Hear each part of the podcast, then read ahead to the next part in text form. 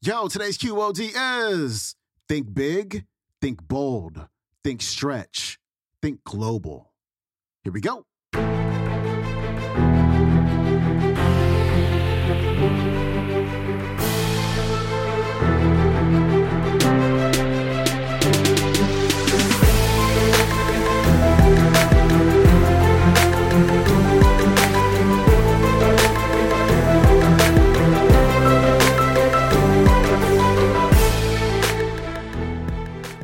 Welcome back to the Quote of the Day Show. I'm your host, Sean Croxton of SeanCroxton.com. We got Dr. Dennis Kimbro back on the show today. And he's going to talk about the qualities that are shared by successful, prosperous people who make things happen with their lives. Right now in the book club, we are reading Dr. Kimbro's book, The Wealth Choice, Secrets of Black Millionaires.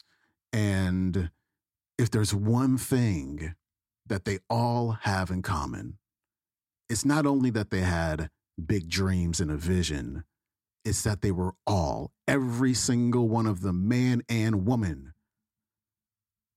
they worked hard. They worked really, really hard. This is why I love to read stories about immigrants who come here with nothing and nothing but a vision, really. And they just work their butts off. They just have that work ethic and they just do it. They create the life they want. In our society, we have, people subscribe now to this anti-hustle culture. And we've had this conversation many times in book club. Like, what does hustle mean to you? If hustle means that you're a workaholic and you never do anything but work to the detriment of your relationships and your family and your health and all of that, like, that's a problem. I have a problem with that as well. But if anti-hustle means that you shouldn't have to work hard in order to create your dream, I don't know what to tell you. Because anyone who has ever done something with their life and accomplish their goals, big goals, not little goals, but big goals. We're all here to accomplish big goals. Every single one of them, to a man or to a woman, they worked hard. There is no way around it, my friends. So ask yourself, is your dream important enough to you to work hard for it every single day? Dr. Kimbro, he's coming up. Years ago, I had a great interview with Andy Young. And when I asked him this question, he cut me off in mid-sentence. And I knew he was going to say Martin Luther King. I said, Mr. Ambassador, who had the greatest effect on your life? Before I could get the question out. And again, here's a man who walked side by side, arm in arm with Martin Luther King. And I just knew he was going to respond with MLK Jr. But he didn't. I said, who had the greatest effect on your life? He said, Benjamin Mays. I said, not knocking Dr. Mays. I am enamored with him. I look up to him. Former school teacher, went on to become president of Morehouse. But of all the people you met, why Dr. Mays? And he said, because you could always tell when a student was taking a class from Benjamin Mays at Morehouse. I said, what do you mean, Mr. Ambassador? He said, you could see him running across the quad. Benjamin Mays only had two rules in his classroom, the same rules I have in mine. Number one, he said, Dr. Mays would always correct your English.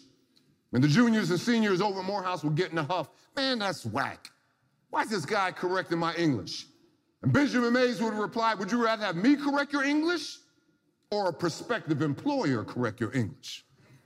And rule number two, Benjamin Mays said, I don't care on the roll book. I don't care what's on the catalog. I don't care what's in the syllabus. I don't care if 1 o'clock is listed. If I get to that classroom at 12:45, that door is closed. On time is late, and early is on time. And late, well, late, damn it, is fired. And he made every student the first assignment. Remember that old poem. I've only just a minute, 60 seconds in it, forced upon me, can't refuse it, didn't seek it, didn't choose it.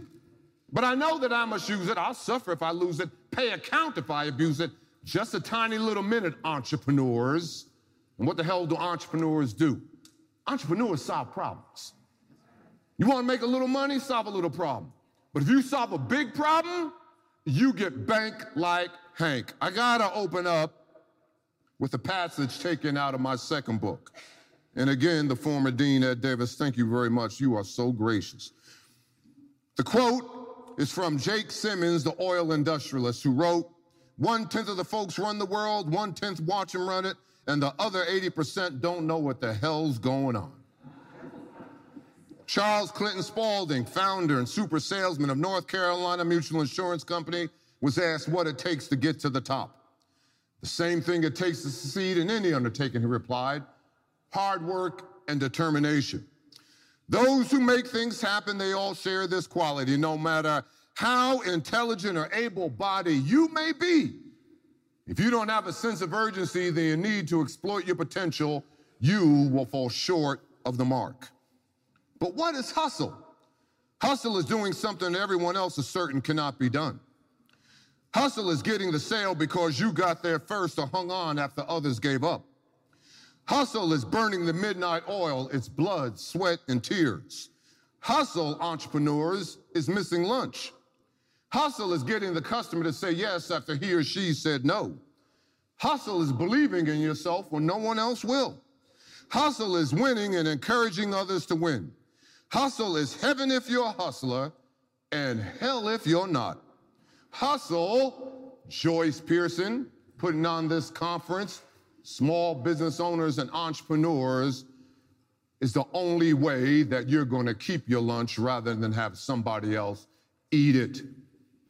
So here we are, no matter what book you read, and I'm not here to hawk books, I have been blessed. Like the dean said, the former dean, I've been here 22 years, and if you look at every syllabus over those 22 years, you will never find my books on the syllabus. I'm not here to hawk books, but I've written cases and I use my cases. No matter who I interviewed for my first book, Think and Grow Rich, A Black Choice, or What Makes the Great Great, or my last book, a 7-year study on black millionaires, I found 4 common chords in all these men and women. And boys and girls, I like to say I quit counting at 150 interviews. I interviewed them all. Everybody from Steve Harvey. Steve Harvey spoke in my class, spoke to my students. To Tyler Perry, Damon John. I said, Damon, what was the high water mark in your life? Damon John of Shark Tank. I said, what was the high water mark of your life? He said, what do you mean? When you got to that point where you couldn't see up from down, when you were between a rock and a hard place and you didn't know you were going to get your far-flung apparel line off the ground. And he said to me, well, I remember the day I had to burn the furniture. I said, what do you mean burn the furniture? He said, when I finally got financing from Samsung to launch my apparel line, all these seamstresses showed up at my mother's house and I had no place to put their equipment. I said, what did you do? I said, I took all the furniture out of my mother's house, put it in the backyard and set it on fire. See, entrepreneurs, that's called grit. That's believing in yourself when no one else will. So I found 4 common chords in all these men and women. Number one, they dream big dreams. They had a dream, a passion, something they desperately wanted to accomplish in life. In other words, the passionate, committed mind. And what the hell do you know about the passionate, committed mind? The passionate, committed mind cannot be defeated. It cannot be defeated. If the passionate, committed mind could be defeated, there'd be no Oprah Winfrey. There'd be no Bob Johnson at BET. Got a chance to interview him twice. There'd be no Howard Schultz of Starbucks, who took his last dime, hired 12 consultants to look at his far-flung coffee-by-a-cup enterprise, and all of them told him not to do it. They told Schultz not to do it. They said if this was a doable equation, McDonald's would be doing it. What's the number one product Waffle House sells? It's coffee. Number 2, it's hash browns. Number 3, it's stripped steaks. And then number 4, it's waffles. The passionate kid in mind cannot be defeated. They dream big dreams.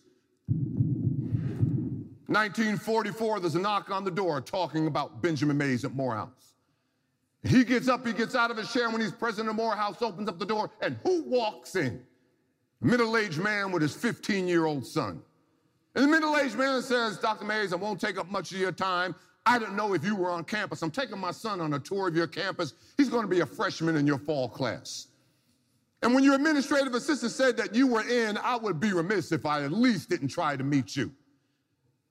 And he walks over and says, Dr. Mays, again, I'm not here to ask for a scholarship for my son. I don't even need room and board. I'm completely and totally prepared to pay for my son's education. But what I want you to do I want you to say a few words to motivate my son. I know he's a good boy. I know he's gonna do well, but I wanna make sure he has a life worth living. Benjamin Mays gets out of his chair, walks over to that 15-year-old boy, grabs his hands and says, young man, it's no sin in life not to reach your goals, but it is a sin if you don't have goals to reach. And I have no problem if you fail to reach the stars, but you and I are gonna have some issues if you don't have stars to reach for.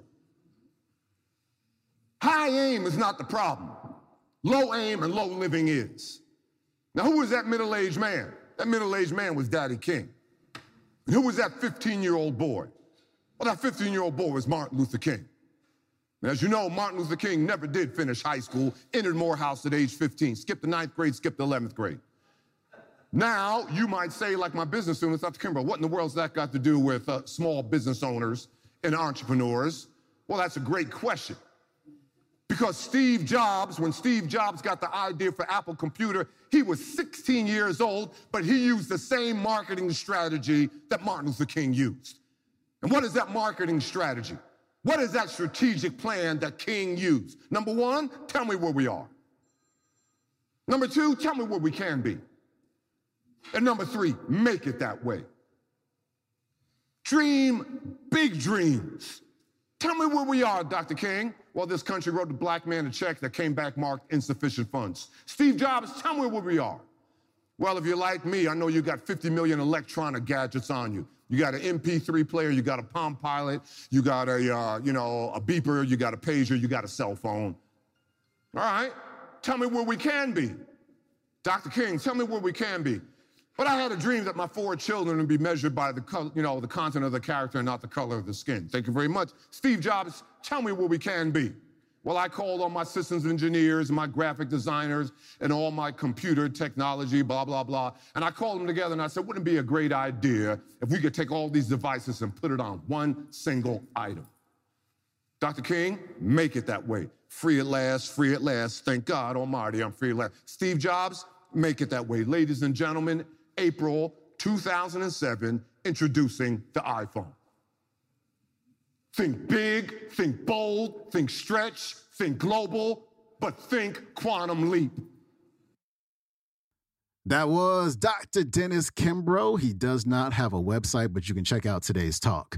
On YouTube, it is called Atlanta Event Videographer, Clark Atlanta University, Dr. Dennis Kimbro. All right, my friend, that is it for me. Hey, check out my brand new podcast. It is called Mindset Coach, where I just get to talk for like 20 minutes. It's amazing and teach you about brain science and things as it relates to personal development. Also, go to SeanCroxton.com/merch and pick up your tees and your hoodies and your stickers and your coffee mugs and all of that fun stuff. And also, if you want ad-free episodes for this podcast as well as Mindset Coach, go to your app store, download the Stitcher app, and join Stitcher Premium, and you can listen to both podcasts and more commercial-free for as low as $2.99 a month. I'm out. I'll see you tomorrow with Rabbi Daniel Lapin. Have a great day. Peace.